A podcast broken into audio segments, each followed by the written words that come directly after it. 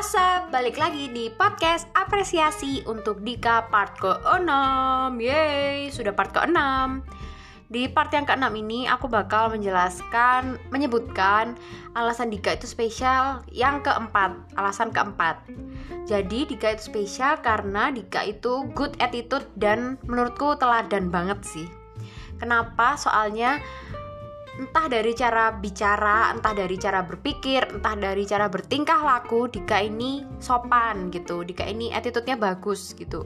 Nggak cuma ke orang-orang yang lebih tua, tapi ke sepantaran juga, ke orang yang lebih muda juga. Eh lebih muda? Iya lebih muda juga sopan gitu.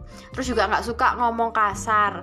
Hmm ini top banget sih. Meskipun ya mungkin ada lah ya sekali dua kali kelepasan gitu. Tapi selama aku mendengarkan dirimu berbicara tuh kayak jarang banget ngomong-ngomong kasar. Top keren banget.